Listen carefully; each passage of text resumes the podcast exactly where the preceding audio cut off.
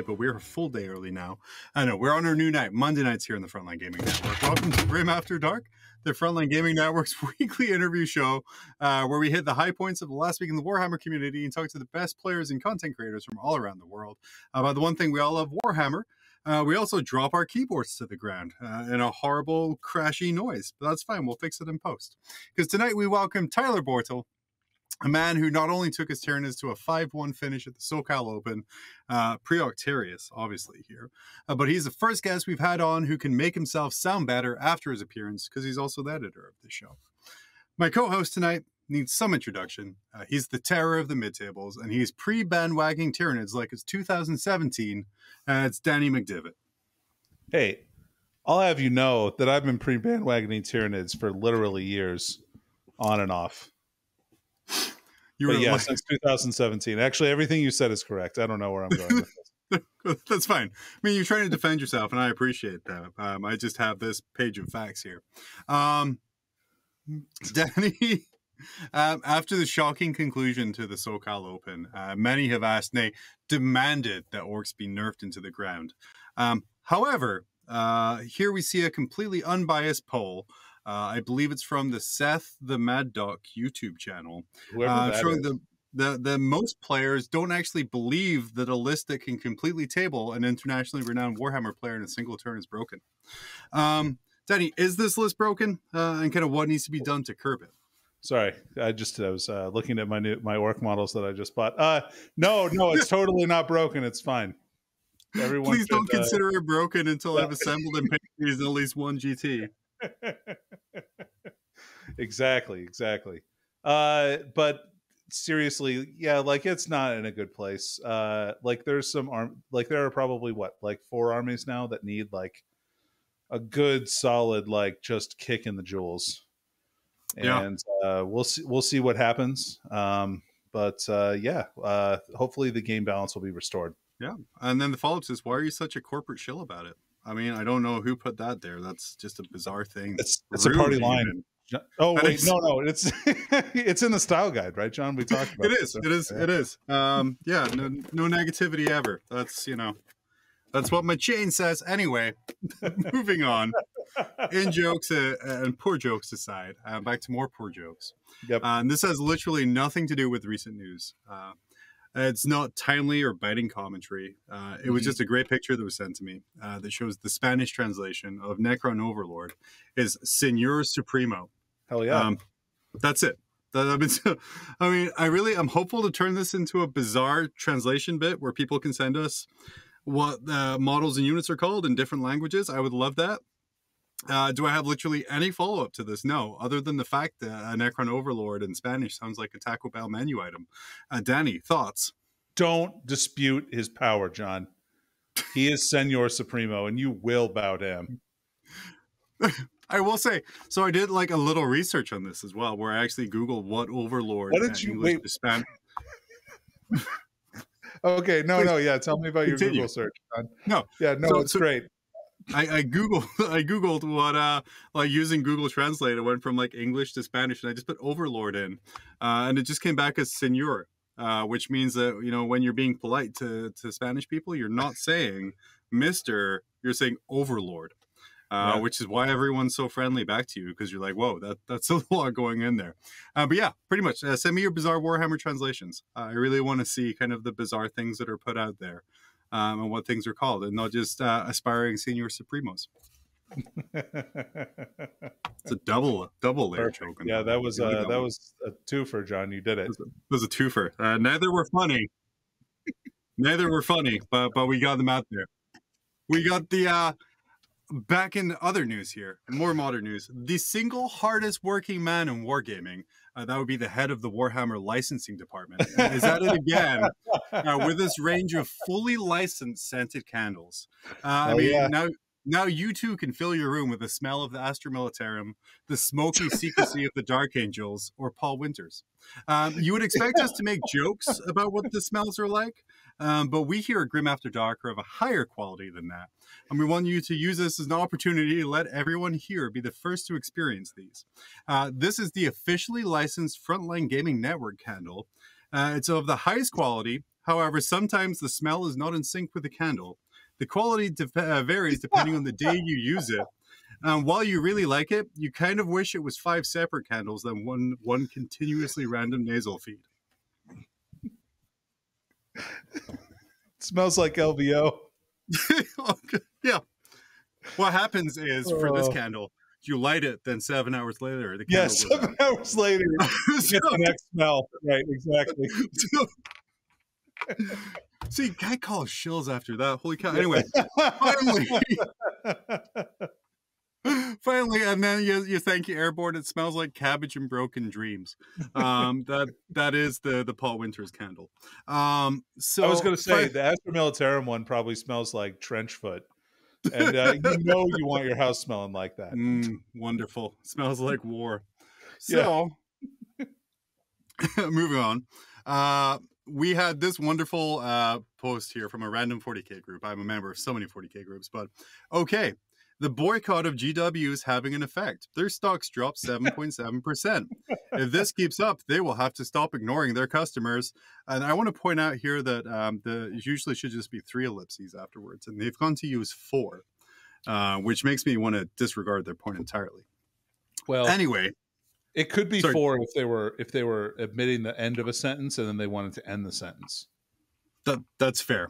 That's fair, but they didn't. They're just. I don't think that's what they were trying to do. I think they're just. I, I don't think so. Please, uh, the whoever posted this, I, I put the name up. But if you could send me your literally intent uh, for how this is written, I would really appreciate that. Um, however, there was over 700 responses to this post, and there's a lot of really uh, kind of uh, passion that went around it. Um, however, for more of this, we go to our very own Val Heffelfinger uh, to kind of give us some financial advice on GW here.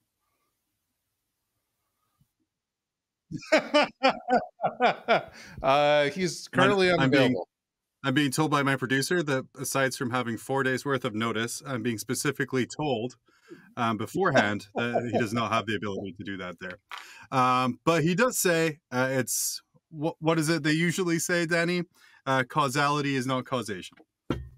Yeah, that's the saying, John. You got it. Whatever. that works.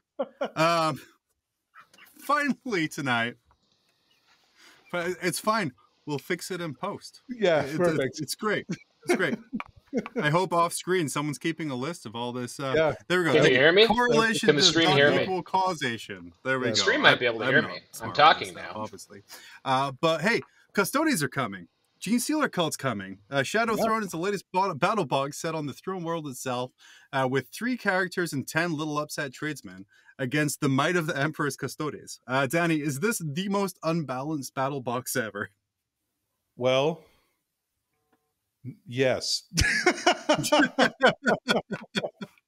uh, but guess what? That sab- that saboteur is like hot fire, and the custodian uh, champion guy is has like some of the coolest written rules. Like I'm super excited about this box. I think it's going to be great for the game. I'm excited about it. I'm less excited about Gene Stealer Cult players to get their one fancy character you probably want to have three of. You have to get three HQs that you can't really duplicate. Um, and your custodian, uh, you're going to be sit with like, well, that's a better half of the box, but still, it's kind of a bizarre choice uh, of battle box. John, the global supply chain is in shambles. and we need to support Games Workshop any possible way we can. So if you're not buying three boxes of this, you're basically a traitor to the game and you should probably just quit. Yeah, I mean, this really goes against uh, their stock price falling 7.7%. The, Yeah. the way to, to reverse that is just to re- like one sided battle boxes. If it wasn't for this, it was going to be Tyranids Oh, versus. Uh, sorry, you just suggest a one-sided battle box. or you know combat patrol whatever you want to Yeah, call it sure, which- I whatever find you want to call it. Yeah, i find like one-sided battle box is way more eloquent uh, way of kind of putting it I can see the tagline: "Play with yourself."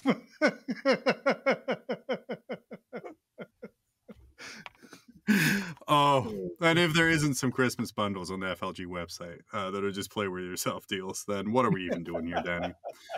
I don't know, John. but what even are we doing here, Danny? Uh, uh, I'm not super funny, uh, so why don't we take us past this awfulness uh, and kind of take us on to our our guest for the evening? No, man, we're having a good time. Eh, But no, yeah, let's introduce the let's introduce the guest. Uh, so you may know him um, as the Tyranid Wrangler. Um, he once wore an extremely fancy hat, although I think he's ditched the hat. Uh, he shaved off his beard for charity, um, uh, looking like the the smooth faced baby that he actually is. Uh, tonight, we're proud to welcome Tyler Bortel onto the show. Howdy, howdy, all. Pleasure to be here. And I will say, I coined when he shaved his beard that he looked like the bad guy from an Indiana Jones movie. More, more than anything else. Was it the mustache? No, no, it was just the, the straight the face. It's those Okay. proud Germanic features. Oh wow. Okay. That's not a bad thing. I am very Jewish. It's, it's, it's not a bad thing. Holy cow. Anyway, moving on. Very Jewish Tyler Botel. Tyler, uh, you were recently at SoCal. Let's try and save this a little bit here. Moving on. Uh, we'll fix it in post. But um, you were recently at SoCal uh, with Tyranids. Um, pre of the Hive any kind Well, of yeah, let's let's get it right. Okay. Well, I guess for laymen like me, people who don't know anything, what is the difference between forces of the hive mind and a Tyranid? Yeah, so Forces of the Hive Mind is one of the made up words that the uh, aristocracy and the oligarchy behind um, the ITC uh, sort of shuffled around their little pawns uh, to make us play different things. Um, it's not a real thing, but um, yeah. Uh, so uh, good old good old Patriarch Reecius went in and said, okay, if you're playing Tyranids and Gene Stealer Cult at the same time, we'll give it a new name. So we call that Forces of the Hive Mind. Um, but uh, it just means you got both at the same time, even though there is no such keyword. Couldn't Sorry, this also include a. Sorry, go. Okay. Could this also include a Brood Brothers detachment, or how do they fall into that? That's a great question. If you're playing just GSC plus Brood Brothers, What even are you? I mean, you're well, you're off your rocker is what you are. But um, if uh, if you did make that decision, I think you still might qualify as as a, as mono GSC. But Okay. like, no one questions your faction submissions anyway. Right. Um, so I mean, As I fair. know from personal experience, uh, based on many instances of players in my meta cheating and bringing whatever they wanted and then claiming Look, another. It was three times, and I said sorry one of them, and you need to get over it. It was like I won't. two You years can't ago. make me. I'm still mad about it. You still beat yeah, me. if, if you need any more evidence, go look at the the best in faction current rankings for Adeptus Sororitas. I don't think half those players played any kind of sisters. Beautiful. Top of the list, automatic. Anyway, John, I told you you can't just you can't say you're playing assassins if you bring one assassin in your list. That's not how that works. There was a part of me a long time ago that wanted to go to LVO 1900 points down, just running a single assassin so I would win best in faction. and I Love thought, while insanely clever, one, I'm going to give someone six very boring or six people very boring games where they're going to look and be like, well, okay, sure, whatever. Uh, and then, then two, um, that's a lot of money to spend to go to somewhere to be shot off the table in less time than an orc shooting phase. I mean, John, Um, day one is going to take you at least 15 hours. So, like, just be aware of that.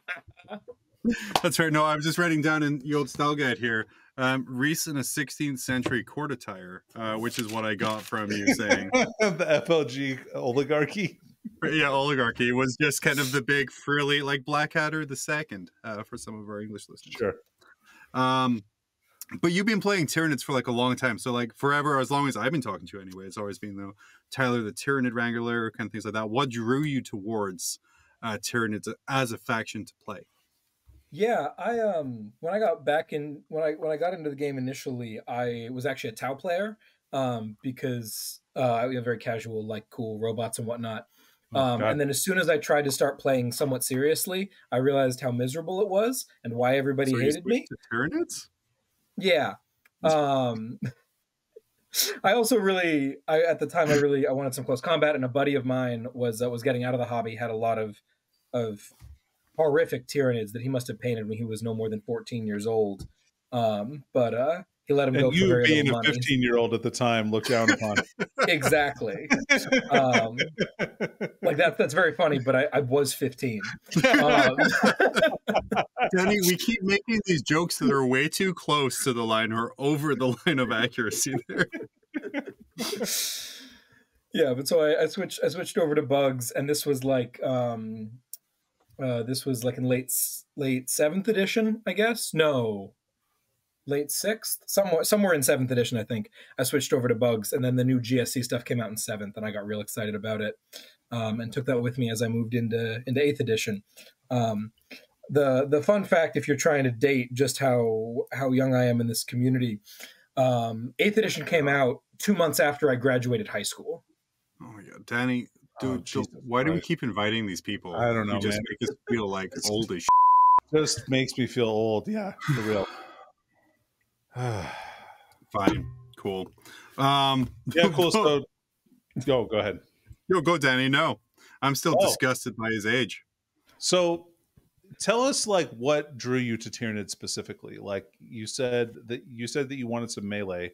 Were there any other reasons, like aesthetics, or was there a particular model you enjoyed? Yeah, I can I can appreciate a lot of the aesthetics. I also just generally like things that have like more than zero letters in common with my first name. Um, but uh, I think that um, I think the things that the things that certainly get me excited about bugs these days is at least are mostly in the shenanigans and the jank.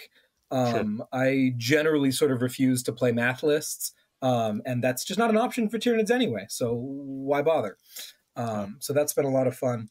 Uh, So I guess maybe just to kind of jump in there, like for Yeah. maybe some of our listeners or viewers who might not know what this is, what is a math Mm-hmm. list? Yeah, math list is um I mean there's none of those in the game right now, so I could understand why they might be sort of sort of new. But there's this um this sort of indie orc build that's going around in the freebooters faction, uh, where you table your opponent in two turns. Um, that's a math list. Wait, you take Uh, two turns to do that? uh, just roll sixes, John. It'll be fine. Um, so sort of like any- a any- list where you just drown people in dice, and mathematically, there's nothing you can do, right? Yeah, exactly. If your win condition is tabling your opponent, your list is fundamentally not interesting to me. Um, so by all means win tournaments with that, but like there's theoretically a cap on that. There really should be. When there isn't, it's a, not a great sign for the state of the game. But uh I'm I'm just not interested in, in tabling people that quickly. I too, I'm not interested in tabling people quickly, and that's why I don't do that. And it has nothing at all to do with uh, player skill or army construction skill or, or things along those lines. There, uh, it's entirely because I am not into the math, like at all. So, what were your kind of your first few experiences with Tyranids? Because there's like, there's like coming out like when you came out of high school, like 2021, when you first started playing Tyranids. um, there's like there a few different builds that you were, could, have run Tyranid wise there. Um, what was some of the ones that really kind of drew your eye? Were you like a monster mash person, or were you like kind of like a meat cart, uh, meat curtain, or meat cur- meat carpet kind of person? Yeah, I- That's another kind of person. Feel free to answer that one too, though. Yeah, um I uh, I I I am a big fan of The the, old meat curtains. Um, meat curtain. Yeah. Yeah. yeah i definitely really like like the horde um i uh early er, earlier in eighth uh, i was playing a lot of the more sort of alex mcdougal style kraken gene stealers and Uh-huh. eventually aberrants on top of that Yeah. um but uh in later eighth edition i really got sort of in my i grind with with a gaunt carpet with 180 termagants with 60 acolytes um i later swapped acolytes out for gaunt carpet plus Oh, aberrants was you're a lot of fun Sorry, so you're meaning a gaunt curtain, right? yes You're a gaunt curtain carpet. yes I a feel cur- you're a meaning to curtain. say curtain. Okay, a curtain of a curtain of uh, of uh, of exoskeletal meat, just sort of Yeah. coating the table table, and uh, that was a lot of fun. I love the horde. Um, That's that. That is, by the way, like uh, the next round of GW uh, candles is going to be cur- carpet or curtain of ex- skeletal meat. Ki- Kite and carpet, carpet. We got or curtain. We got it. Hi- Mhm. Hanging carpet. Yeah, there you Yeah. Perfect. Anyway, please continue without me interrupting with candles. But yeah, so I, I I really enjoyed the uh, the hordes. Uh, they were great. Ninth edition comes around, and hordes are just they're not what they used to be. Um, certainly not the the Tyranid version of them. So I moved over from Termagants over to Ripper Swarms. I was playing like 54 Rippers and Sporocysts and Biovores and wacky stuff like that for a while. Um, and I mean, it was bad. None of it was good. There wasn't uh, there weren't a lot of competitive builds to go around until we got Forge World, and now we've sort of been inching our way back up right up until uh, you know where things get interesting. But I'm sure we'll get to that later. Ooh, Yeah. like look at that little tease moving moving on there. So very bold of you to assume the the nature of our questioning is going to go to Octarius immediately. or be interesting. So I guess Yeah. kind of moving through this, so we can get to what you actually want to talk about as you lead us Mhm. on and tell us what to ask you. Um, Tyranids in ninth edition so far um, been kind of like a hit and miss, and kind of like one of the reasons we pulled you on here to talk is because, like I said, uh, a five-one performance at SoCal was seen to be kind of um, surprising to a lot because of the, the the way that kind of the the GTS and majors have been finishing recently, and the fact that you did it with kind of a, a forces of the hive mind bent. So so what is it that Tyranids struggle with this edition so hard? Well, we struggle with well, we struggle. First of all, we struggle with being an eighth edition codex, which has its biggest problem, and we don't have any faction secondaries. So you're immediately basically just playing 15 points down once you're fighting against someone who like knew what they were doing and picked up the correct codex. Um, but additionally, we have no real reliable way to hold primary. Like a lot of the choices in my list are really weird, but they're just designed around being able to hold an objective in the open, which is not a thing that Tyranids can do functionally. We have no durability. Um, our units are all radically overcosted, so we can't do a lot of damage output. Uh, and bugs as a super faction, forces especially back in eighth, were relying on massive amounts of CP. I would start a game with 21 command points and burn through all of them in two turns. Um, and not having access to any of that anymore has just like really hampered down on what we're able to actually accomplish. Mathematically, you can tell you burn through it in one turn now because you only get maximum twelve. Yeah, there we go. That's some quick maths. Um, so what are, what are some of the lists you kind of come up with? What are some secondaries that you're choosing? Uh, because, like I said, you don't have access to these uh, faction specific secondaries that are kind of really auto takes for a lot of these lists. What are you kind of taking as a turn in player? Yeah, so my my list in its SoCal orientation was basically made to, without looking at my opponent's army, take Stranglehold, Rod, and to the last, and just not even think about it. Obviously, there's going to be situations where there's a mission secondary, or uh, an opponent's going to give something up easily where you can swap out to the last, or maybe to the last just isn't really an option. But Stranglehold and Rod just Mhm. fully required. Um, and I maintain that Stranglehold is better than Engage on all fronts on at least eight of the nine missions. Why is that? Because I know engaging out fronts, like a lot of players, like it's almost like an auto take, and uh, like I know maybe some of the wording that you don't necessarily have to hold anything, um, that you kind of just have to be like present in those table quarters, and it's kind Mhm. of conceived to be easier for that. What makes Stranglehold a better choice than Engage? Yeah, en- engage is easier if your goal is to score 15 points on your secondary. Um, my goal is actually to win the game, though. Uh, And in that, that sense, I'm already doing things that a stranglehold is accomplishing. If my opponent is holding three objectives at the end of my turn, I've probably already lost the game. So why not get score points for not letting them do that? Yeah. And then I just need to grab a single objective instead of forcing myself into two extra quadrants. It's um, it's just what I want to be doing already instead of an additional thing to think about.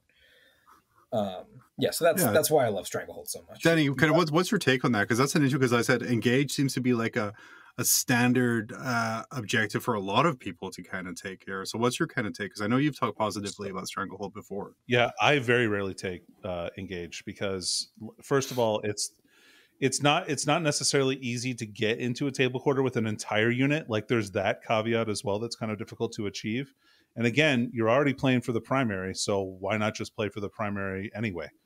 Um, so like in a similar vein, and this is going to sound kind of weird. Like I play Necrons pretty frequently, I would say, and that's kind of it kind of weirdly plays in a similar way to Tyranids in that respect, like where I'm kind of more passive and just not trying to necessarily kill my opponent, but just take him off the objectives and win the game, like via the primary. So, uh, yeah, no, it totally makes sense to me. I think that's smart. What And- are so, sorry? Go Danny. Rod and Rod for Tyranids is amazing because they have access to a unit called the Lictor, and the Lictor is like the best rod handle you've ever seen in your life. Oh, Oh, he's he's the second best. Oh, We got Gene Stealer Cults. Oh, yeah, Gonna- sure. You're right. You're right.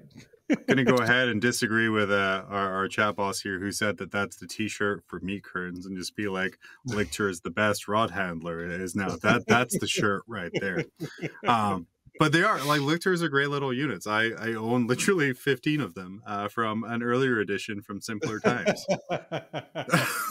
Um, From the before Or- times, the long, long ago. the before well danny you remember my meme list which was like a thousand points of spores uh and it was just bizarre. And then one faq and i have like thousands of dollars of forge world like really unusable anymore. Um, Ah. What are some units that you're taking tyler that people are kind of maybe overlooking because we kind of were we're talking about how tyranids aren't viewed as this 5-1 faction or, like the ability to get to those top tables so when people are like looking at your list what are they sort of overlooking uh, to be like yeah that's fine Uh, overlooking is a is a bit of, of a question. The thing that I'm doing that I don't think nearly enough people are doing because they're scared of spending Forge World money is uh, Barbed Hierodules. These guys are phenomenal uh, in Hive Fleet Jormungandr in particular. Um, we're talking about a, a toughness eight baddie walking around with a one plus armor save uh, and 18 wounds. People just don't know how to chew through that in the meta these days, uh, and the output of these is phenomenal. And here's the thing: like this looks like a big scary monster that wants to kill things. It's not. Uh, it's a big scary monster that can actually stand on a, an objective. As I was saying earlier, like Tyranids can't hold primary. This thing can hold primary. Um, so that's why I consider them basically mandatory before Octarius, and I still really like them afterwards. Yeah.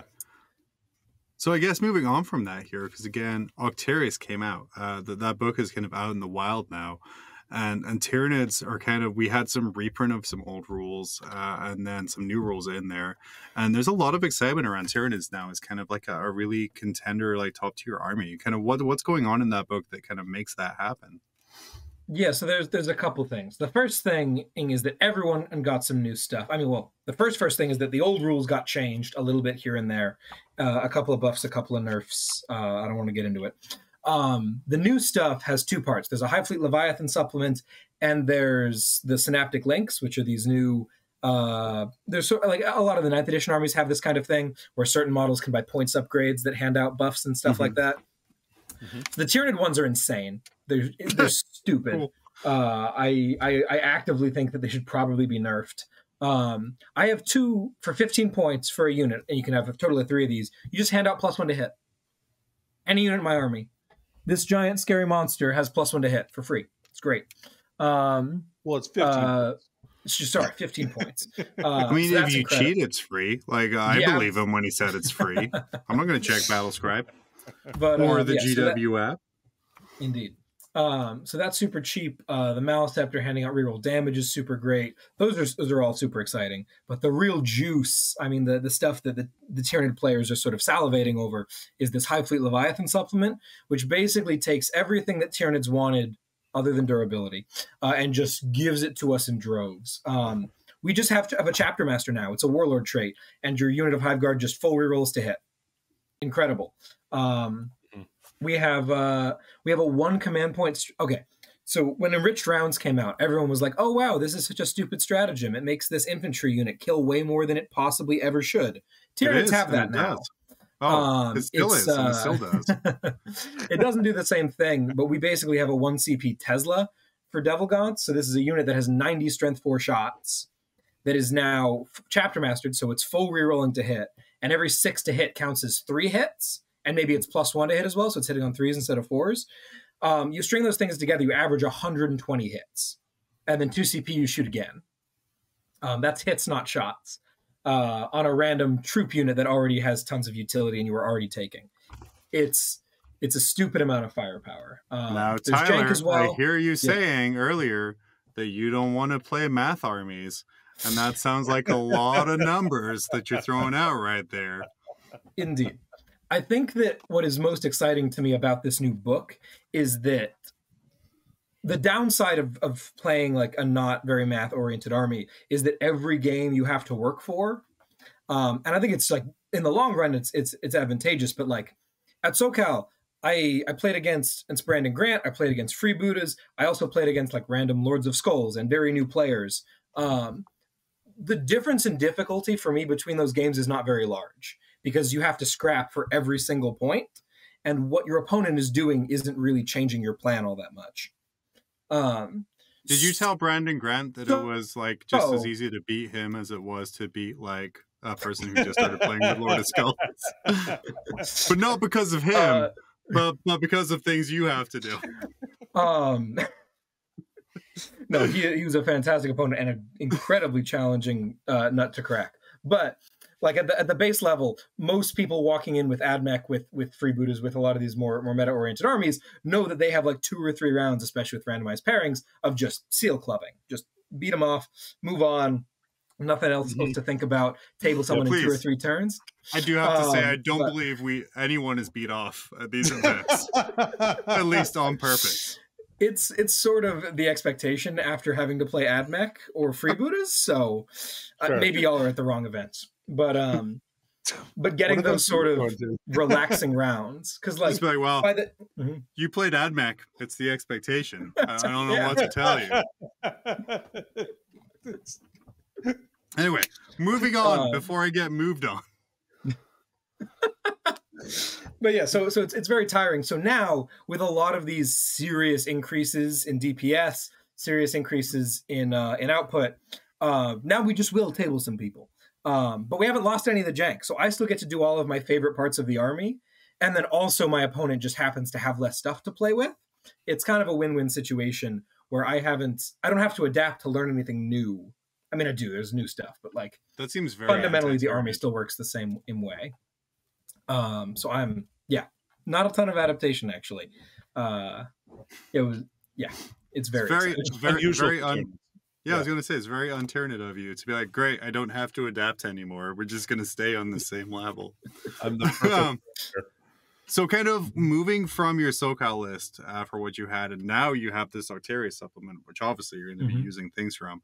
What kind of changes are you making to kind of maximize what you're given? yeah for sure so like the i assume that most Tyranid players or the moment they read the octarius rules they took their like kraken Kronos multi patrols or, or jormungandr if you're a snowflake like me and just said oh smush them into a single leviathan battalion and then just you know cut 45 points to add some of these synaptic links and just sort of go from there. And that totally works. Um, there's versions of my list that do that and they're very exciting. But i think there's a couple of things that need to get worked in. I think a maliceptor is a phenomenal take now. I used to love him already but he got moved out. So he's back. He's handing out reroll damage to hive guard which just takes them up another notch and he's got that react not reactive it's start of your opponent's turn but he's got that defensive minus one to incoming strength aura strat which Mhm. makes the hero duel significantly more defensive, makes the hive guard more defensive against rocket trucks and um, Dakkajets. Like it's it's a really nice thing um, to have access to. So he's working his way in. Oh, oh, oh! My favorites, my favorites. They're back. Okay.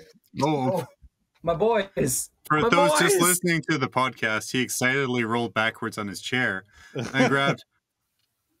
Holy! what appears to be some kind of flying ripper swarm. I don't know. I assume these are the Uh, legendary sky slashers. yeah, Indeed, the these legendary. are Those were just experimental thought processes, like a Radiohead album before this. Uh, but yeah, Sky Slashers are back in a big way. We have one CP uh, in your command phase, OBSEC, for a full battle round. So suddenly, uh, a tiny Mm. little unit that moves 12 and has fly and costs 45 points is insane because, again, Tyranids double move for a CP.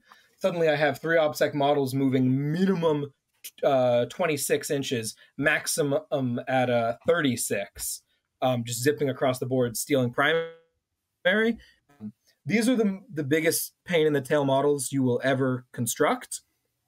But um, Oh, I built, worth I built I like expect to see a lot 45. Spirit Host for Age of Sigmar, and I'm going to contend that those are the most pain in the butt model to ever construct.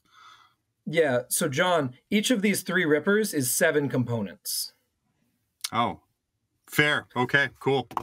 Uh, and they don't come with mounting pegs or holes. You drill them and you find some wire somewhere. sounds like Uh, a personal problem. Yep. uh, Got more to than drill them to anything else mount. right Got it. Got it. Perfect. Uh, So- but yeah, so they'll be coming back. So as we kind of noted earlier, uh, there is a problem right now with some list archetypes for different armies. So you have like the the freebooter, truck Plane spam. We have some AdMech builds. Um, we have Drukhari still kind of with that super high win rate on the horizon. Um, what are you doing to kind of counteract seeing those? Because again, you, you are saying like you're going to events kind of as a, a higher caliber player, like you're you're ranked second right now for Forces of the Hive Mind. You you don't expect kind of like the hardest matches to start, up, but eventually you're going to be getting into these sort of builds, um, and especially as they Mhm. become more popular. What are your plans for kind of taking on those builds? Yeah, so um, Dark Eldar aren't a problem. They never have been. Uh, you can watch if you're not sure how Hivemind beats Dark Eldar. Uh, go back. I think it's on the Canhammer stream. You can watch me uh, do unsavory things to Anthony Vanella on uh, at Charity Hammer. You also Um, played him a we- Warhammer. Indeed, uh, we uh, we just have the mobility to get around them and the right tools to uh, light infantry and the right indirect to deal with raiders. It's just it's very fine. Yeah. But the big three, then that we have to worry about: Grey Knights, uh, Admech, and um, Freebooters. Uh, Grey Knights are super interesting. I haven't played that a ton. I did get to play it at SoCal, and it was a super tight, interesting game. Um, but generally, I'm not crazy concerned about Marines or other things with two up, four ups that are only T6. Like we can we can work through that. We can play around it. Their angle cutting is interesting, but there's not much deck for it. Um, Admech are a problem. I don't know how to beat Admech right now. Uh, I didn't play them at SoCal. Uh, if you have three Stratoraptors in your list, like cool. Eh. Um, I I'm sort of just waiting on nerfs on that. The freebooters though, that's something you got to actually build for, um, and that's sort of where the Gene Stealer cult component comes in. I played against freebooters round five and went second, and the only reason I was able to hang in that game at all, um, which I did eventually win, was with all of the blips from Gene Stealer cults. Because the freebooters thing is they have to get behind your lines and then see you backwards with their planes, and then blast you off, off of objectives and stuff. And with blips, you can't physically move within nine inches of them. So if you put enough of them on the table, the planes can't land anywhere. Uh, they can't even come within nine of your DZ, and suddenly they can't even score engage. Another reason not to take engage. Um, but uh, but so that really holds them off. Uh, also, we were playing uh, on battle line, so I was able to stay out of scrapjet range. Um, but yeah, so the blips are really helpful there. Uh, the duels are really helpful there because I'm I'm an army of strength eight two damage. But the big problem they run into is that they don't have obsec, they don't have bodies. So if you can sneak around and, and deny primary on them, it's great. And then also the Malanthrope is back in the list, which is wonderful because that list really struggles through a minus one. Uh, the Blood Axe version struggles even, even more. But uh, if you can keep the freebooters from popping their plus one, their plus two, their plus three, the the longer you can prolong the wait until you get there, the better chance you have at having something left on the table to play the mission with. Right. Yeah, no, I think that's really great advice. Like uh the blip thing is pretty ingenious. I've definitely encountered that in not this edition, but last edition, uh, when planes were a little bit more popular. Uh, that they were that they were successfully able to like keep like my Necron flyers, for instance, like kind of really at bay, um, which was which was hard to deal with. Like the Hive Guard were almost impossible to get to. Yeah. So yeah, That and is the biggest thing that, win, right? Like the yeah. Hive Oh, they're just necessary. Because if yeah, um, the Hive Guards still get hurt by the Ruckas real bad, but with the Malanthrope now it's and the Maliceptor it's less so. Yeah. But that was the biggest thing I missed about Eighth Edition was back when I could crash planes. That was my favorite thing to do. Mhm. I had an extra flyer base that I would bring around with me that just said "planes are dumb" written on it, and I would use that as a measuring tool to see how quickly I could knock you off a table. The best one that that happened on uh, was the Razorwing Jet Fighters because they couldn't even do the Eldar fish thing, you know Mhm. where they kind of flap back and forth. Uh, and I once was able to crash a Razorwing jet fighter with six Brood Brothers and a Sanctus, Nice. cleverly placed. Uh, and he he just he spent like a good ten minutes on his clock, dumbfounded that this had been measured properly. But it, ugh, please bring it back if you're listening, GW. Let me crash planes. Let me crash them. Uh, awesome. Man, yeah, that's a good point. And like I can see how the Hive Guard would still get hurt by the ruckas, like even though they're normally AP minus two, and you could ignore that with the uh oh, what is that? That ignore AP minus one. Uh, Enhanced resistance. There The is, yeah. um, the adaptation or whatever. Yeah. Mhm. Um, and but then on the Waaagh turn they're minus three, right? So like, yeah, and the turn after. right, right. So Um, that's an issue. But yeah, so you slap minus one to hit on them, you slap minus one incoming strength on them, and then the ruckas are fives and fives. If you're on player optimized, if you're on the pot, as they say around here, um, you can get them in a forest as well, and suddenly they're minus two. Remember that ruckas aren't ballistic skill four; they're ballistic skill five with plus one to hit native. So if you Right. put them to minus two, they are hitting on sixes, and now hitting on sixes, wounding on fives. Now they're not doing anything, even if they are AP three. Yeah, that's especially brutal. Yeah, Nice. like- that's smart. Danny, you've you tried Tyranids like a little bit from ninth edition, right? Like when you're kind of cycling through the armies. Like, what was Uh, your take of them as a faction in this edition? Well, so uh, yeah, I play. So first of all, I played against Tyler actually, uh, like a fair amount on uh, Tabletop Okay. Simulator. Um, so I haven't actually played Tyranids myself yet in ninth edition, but I did play them at the very end of eighth edition. Like, uh, remember we had that uh, that GT, the Iron Man one that we had at the end of eighth, I- um, like right before that COVID. was- that was the best. I don't I don't think you've kind of told the story about this one before. Um, or maybe you have uh, like the story, and then Tyler, you probably love this too. I don't. Have you heard this story from from Danny here about why he ran that don't know that I Tyranid have. list? Danny, please. Oh Danny, yeah. go. Uh, so my friend Eric, uh, Eric Rickards, told me that he couldn't, uh, that I couldn't play Tyranids as well as him, and I told him that he was full of. So, uh, so we both played exactly the same list that we took to this Iron Man event. Well, the list that we took was all like Tervigons and Gaunts. Uh, so I played like 120 Termagants and three Tervigons with the Maliceptor and the Hive Guard and all that stuff uh, at the very end of eighth. And uh, yeah, let me tell you, five rounds in a row playing that many models, like all in a row, is uh, is physically challenging. Yeah, it's Um, real. Like so, yeah, it was an event I ran uh, for for that kind of GT in a day, and we're like giving people tokens when they quit early, and like it was fine for me because I dropped out early. I was never in winning contention, but like even at the last round, you're like, I have to use my brain so much. Oh my god. it was hard. It was very difficult. And then like so I made it to top table. So I was in T Whip for that with that list. And yeah, That's that Uh, tiles in winning position. Yeah. uh, but I ended up losing the last round. It was it was it was super fun though. Uh, but extremely exhausting. So that kind of brings me to my next question. So do you find it physically exhausting to play this army like at a large event? Yes, absolutely. It's not as bad as Gaunt Carpet was back when that was the style at the time, um, but it still is physically and like intellectually draining. Mhm. Um, I was reviewing the tape of my of my round six game, my my one loss to Scott, and like there's like three or four just stupid mistakes that happen in there um, Yeah. that I simply like don't remember even thinking about because it it, it was round six. Um, and uh, and there's just too much to move and too many options. It's the downside of having an army that's largely starts a lot of its fun tools in Strat Reserver and Deep Strike. Hey, so Uh, let's let's just- make a comment about that though, Tyler. Like that's Mhm. important to, to note. Tyler didn't go five and one, like he lost the first round and then won five more times. Tyler won five times in a row and then lost the last round. So, like that is an incredible feat because every single one of his opponents is getting more and more difficult um, based on win path. And so, I like that's super commendable. Like I think you did such an amazing job at that event. Much appreciated. Thank you. So, yeah. Was was there a part of you that was thankful you lost the six rounds so you didn't have to do the third day with three more games? Well, I, I, I thought there would be, but then I showed up, up day three and asked if I could play with some Octarius rules, and the TO said fine. So I jumped in an RTT. oh, nice. So I played nine games anyway. But I will say, animal.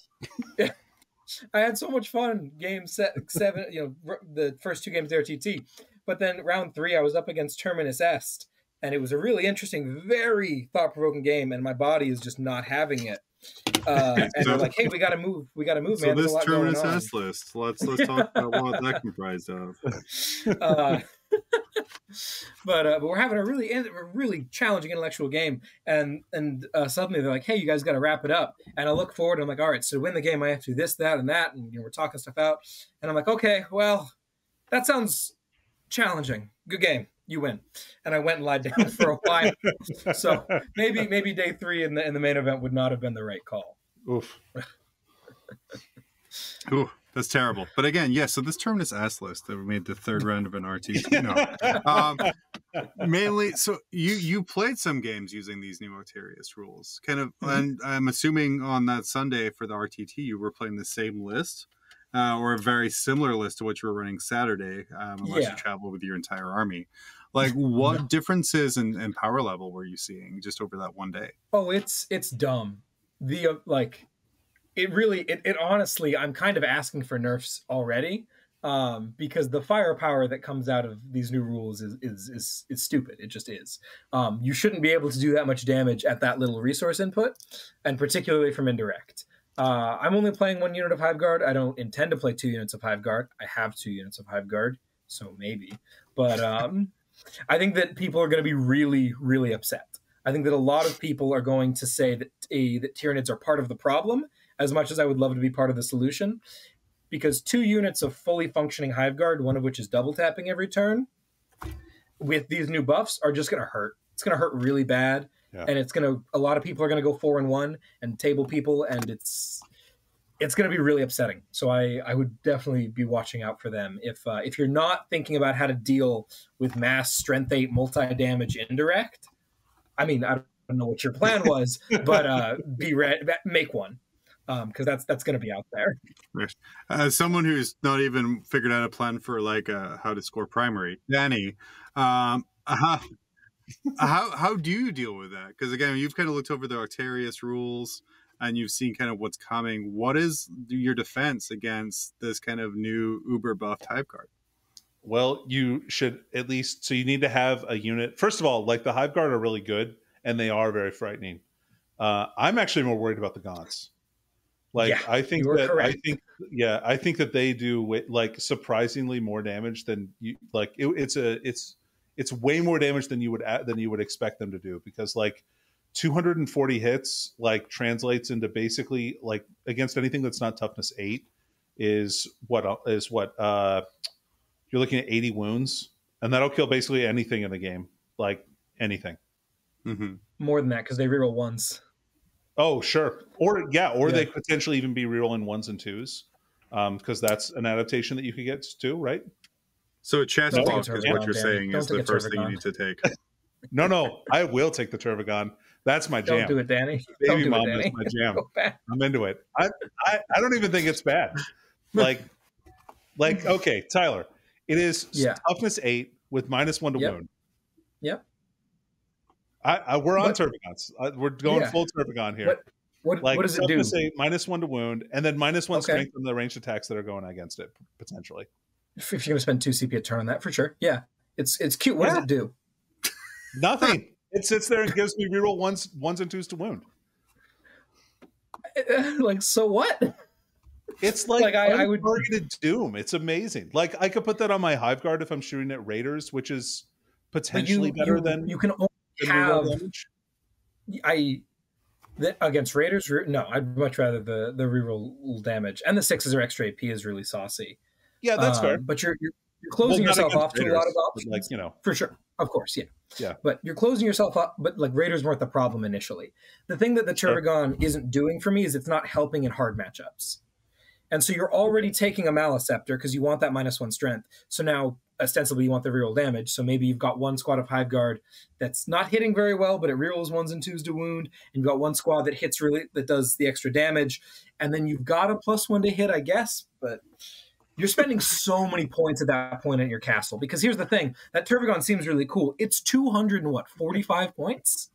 230 base plus 15 for the adaptation? Get get it away from me. I don't want to spend a quarter of my points on a model that doesn't do anything. I I, thought it was only 190 points. no he's, he's, he's 190 i think he's like 190 and then you have to take his weapons and then and 15 more for the for the adaptation. All right, yeah, I'll have to look. I say my, my favorite part about this Tervigon rant. I was looking at my screen here and seeing Val slowly read the comment I just read, and then seeing Danny a minute later read the comment I just read, uh, which was the Tervigon's greatest value is providing a visual metaphor for testicular cancer. so I think that person is solely Team Tyler uh, when it comes to, to Tervigons. for sure. But I mean, like as a layman here, doesn't it provide some value just kind of sitting on an objective? I mean, Yeah. you you just you just told me the value of of a uh, uh, of a uh, Hierodule sitting on an objective. Here's another contender that's Yeah, so- arguably dur- more durable. Man, he's Um, he's am I so frozen? He's frozen. so shocked at the okay.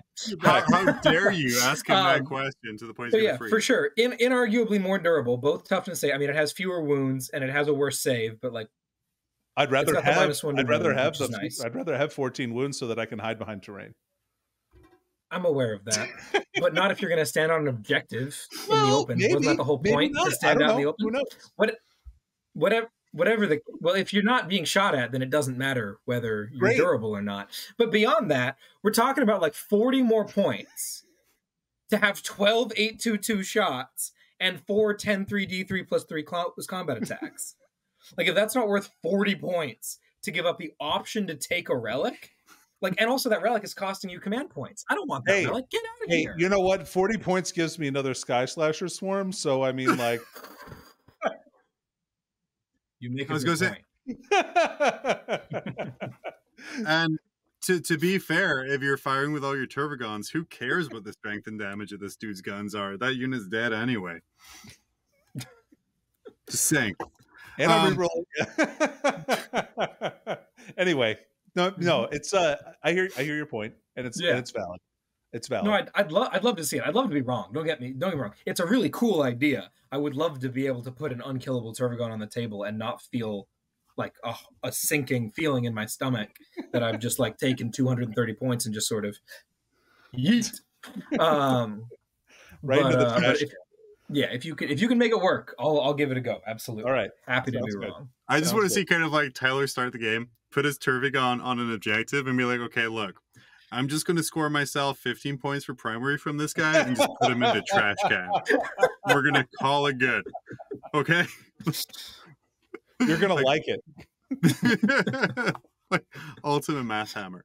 Um, Mhm. Tyranids have so many units, uh, like a ton, and they have huge Forge World support. When uh, the the Forge World supplement came out, it was Jurassic Park in space. Uh, what are some of you would say the very worst Tyranids units that are out there? Oh yeah. Please don't say I mean- Tervigon. We spent just ten minutes talking about Tervigon. Okay, I'll put that one to the side. It's really Um, important the to me pro- that you don't trash the Tervigon anymore. than you really do. the the problem with bugs right now, and the thing that I think is going to upset a lot of people who are hardcore Tyranid players, is that there is not a single thing in this book that makes the bad units good. Um, like the Maliceptor maybe works its way back in, but basically every unit that I am taking now, I was already at least very seriously considering taking. The terrible units are still terrible. Um, the Haruspex, for example. Uh, I may in post put up a screenshot in here of a, a text conversation with John Lennon where I have to explain to him that a Haruspex is a weapon skill four close combat dedicated monster with four attacks. Well, when you put it like that, that just sounds awful. Yeah, yeah, it does. Um, also terrible. Uh, the Trygon is still toughness six Aw. with a four, uh, three plus four plus save. One of those, but it's, It's toughness six. plus. Yeah. It's a three plus. Okay, but he's T six, which is oh, breathtakingly awful. I literally Um, just watched Dune last night, and you're trashing the, the sandworms that come up through the thing. That's not cool. the Trygon Prime is one of the biggest disappointments in the new book because his his synaptic link is fall back, shoot, and charge. Yeah. No penalties. Wild strong. Tyranids have been asking to let Hiveguard fall back and shoot forever, and I will never take it um, because a Trygon Prime is such a useless piece of garbage that uh, I couldn't imagine taking one. Um, so he's awful, and then the Flyers. The Flyers are possibly some of the worst Oh, man. examples Yeah, okay, fair. which is that a harpy, I believe, is 15 points less than a stratoraptor, or maybe than a fuselav. But for that price, um, your your toughness six with a four plus save and 10 or 12 wounds, uh, and you just sort of fly around and get attacked. And you're not even a plane; like you're an aircraft slot or a a flyer. You're a flyer, but you're not aircraft. You just move 30 inches and still get charged with your T6 four up save, 12 wounds. I do own Uh, three of it's- those. It's perfect for you to degrade and hit on sixes. Oh, absolutely. Yeah. Yeah. We we degrade real hard. Um, so those are those are probably uh, those three are probably the worst. Um, honorable mention to the Toxicrane, who is honestly not terrible. I would seriously consider him currently. He's got that two up strat to keep things from falling back. He does decent output with murderous size. You could really rack up the damage. And then you look at that physical model, which is on, you know, a standard monster oval base, but its giant tentacle arms extend another two oval bases worth of space. Yep. So at its so it it can't fit through anything that's less than eight and a half inches wide. So it, it Man, can't a go, joke go anywhere. Yeah, there is. I'm too mature to make that joke right now, but but there's a joke there about it. But um so he's he's completely unplayable just from a physical modeling perspective, regardless of what his rules are, which is just deeply depressing because he looks so cool. But does. No, you just you can't. No, for sure. So Let's we're gonna wrap this up here with a question I'm gonna ask both of you guys for for your your vast Tyranid histories. How do you beat Tyranids? Like so so Tyler, so like someone is playing against you. Like, what do they have to do to beat your army list? Because again, it's ah. maybe not something they're used to say, seeing on the table quite as much as other things here.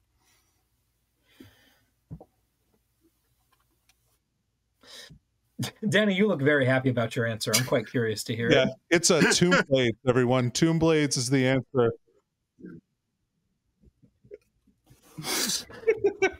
Um he's not wrong. Yeah, That's why Black not Templars are the worst, is because they can't take Tomb Blades. Uh, is the obvious thing here. It's true.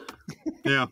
In um, the. Tyranid Necron matchup is actually like somewhat problematic because the thing that Tyranids can't do, or well, couldn't do, is kill stuff particularly effectively. So if I wanted to take your primary, which I had to do because I can't score primary, so I can't possibly have you scoring primary, or I'm going to lose.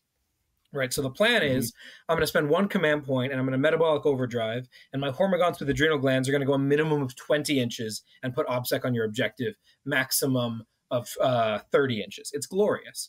Um, but if you just have like a really durable obsec unit that sits there and outnumbers me and says there's nothing I can do about it, like I'm kind of in trouble. Uh, Yeah. That really, that really, really grinds my gears. Obviously, now we have a little bit more killing power to deal with that, but that's that's problem number one. If you're actually good at holding primary, not a ton I can do. Um, problem number two is if you can outscore me without me doing anything, without interacting with me. Um, so like dark angels are a big problem uh, because as if you're gonna get at, at your your free 45 secondaries and you're just gonna match me on primary, like it, I gotta dig myself out of a hole. Uh, and then lastly, the thing that you can do because those are sort of build oriented things. The thing you can always try to do um, is uh, is play at least try to play the game of tag the hive guard. Mhm. That's sort of the the big thing. Uh, if you don't have a lot of dedicated close combat, and even if you do, combat is after shooting. So if you can get in combat with Hive Guard, they are like a very classic, like eighth edition, just tag the shooting unit sort of problem to solve. So if you can make that happen, that works out pretty well in uh in your favor. Those are sort of my my three biggest tips if you wanna if you wanna beat the bugs. Got it. So Danny, did So- you get that? Yeah. So what Tyler said is play all of the armies that I currently play, and uh, so which are which are Admech, Dark Angels, and Necrons, uh, and I'll be fine. So that's good to know. Yeah, I, I heard from that. Score points, score secondaries, win the game. Which I found a lot less helpful for you, Danny, because I don't own Dark Angels or AdMech or um though hopefully with you being so sick of AdMech, you'll just mail that right on up. Uh, Suck- sucks to suck, John. It really does. Like no one truly understands. No one wants to talk to the losers. Um, quick question from chat here before we kind of wrap this up here. Uh, someone's saying, can Trygon Prime do anything if it has xenogenic acid? If it has xenogenic acid, is that the toxin sacs r- replacement relic?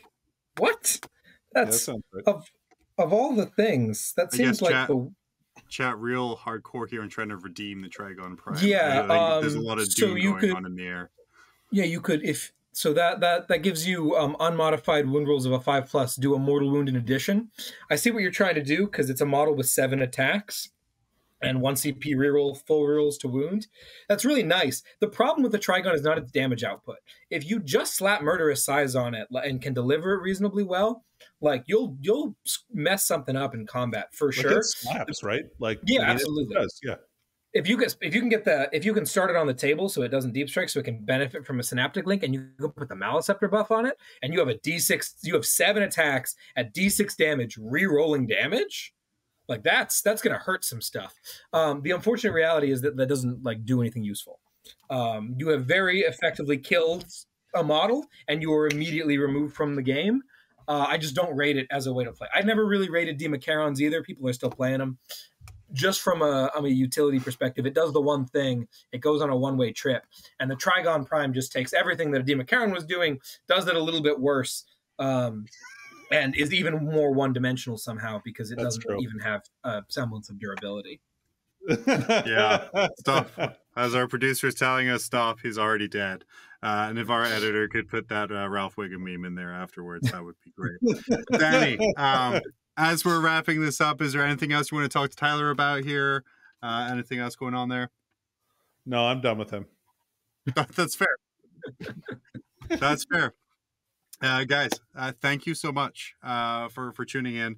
Uh, uh, watching us on Twitch, not on YouTube. Those guys suck. Uh, unless you're watching the a version, which you know, thanks so much. That, that's super Mhm. appreciative of you. Um, we are going to be back, Danny and I, next Monday, uh, around you know sometime ish. Uh, you, you know how we go here. Uh, we are going to be talking to War Games Live uh, as a gentleman who is Oh, yeah. traveling the country uh, streaming just tournaments everywhere. He was at uh, Stutter Snotling. He's over on the East Coast, I think, when we're talking to him. Uh, so super, super excited to talk to him about what he's doing with the hobby. Um, and then I, I don't have an outro anymore. I used to say, see you next Tuesday. Uh, and see you next Monday just doesn't have the same kind of ring to it. Um, but that's okay. I guess we'll just. We're, we're, we're, we're famed.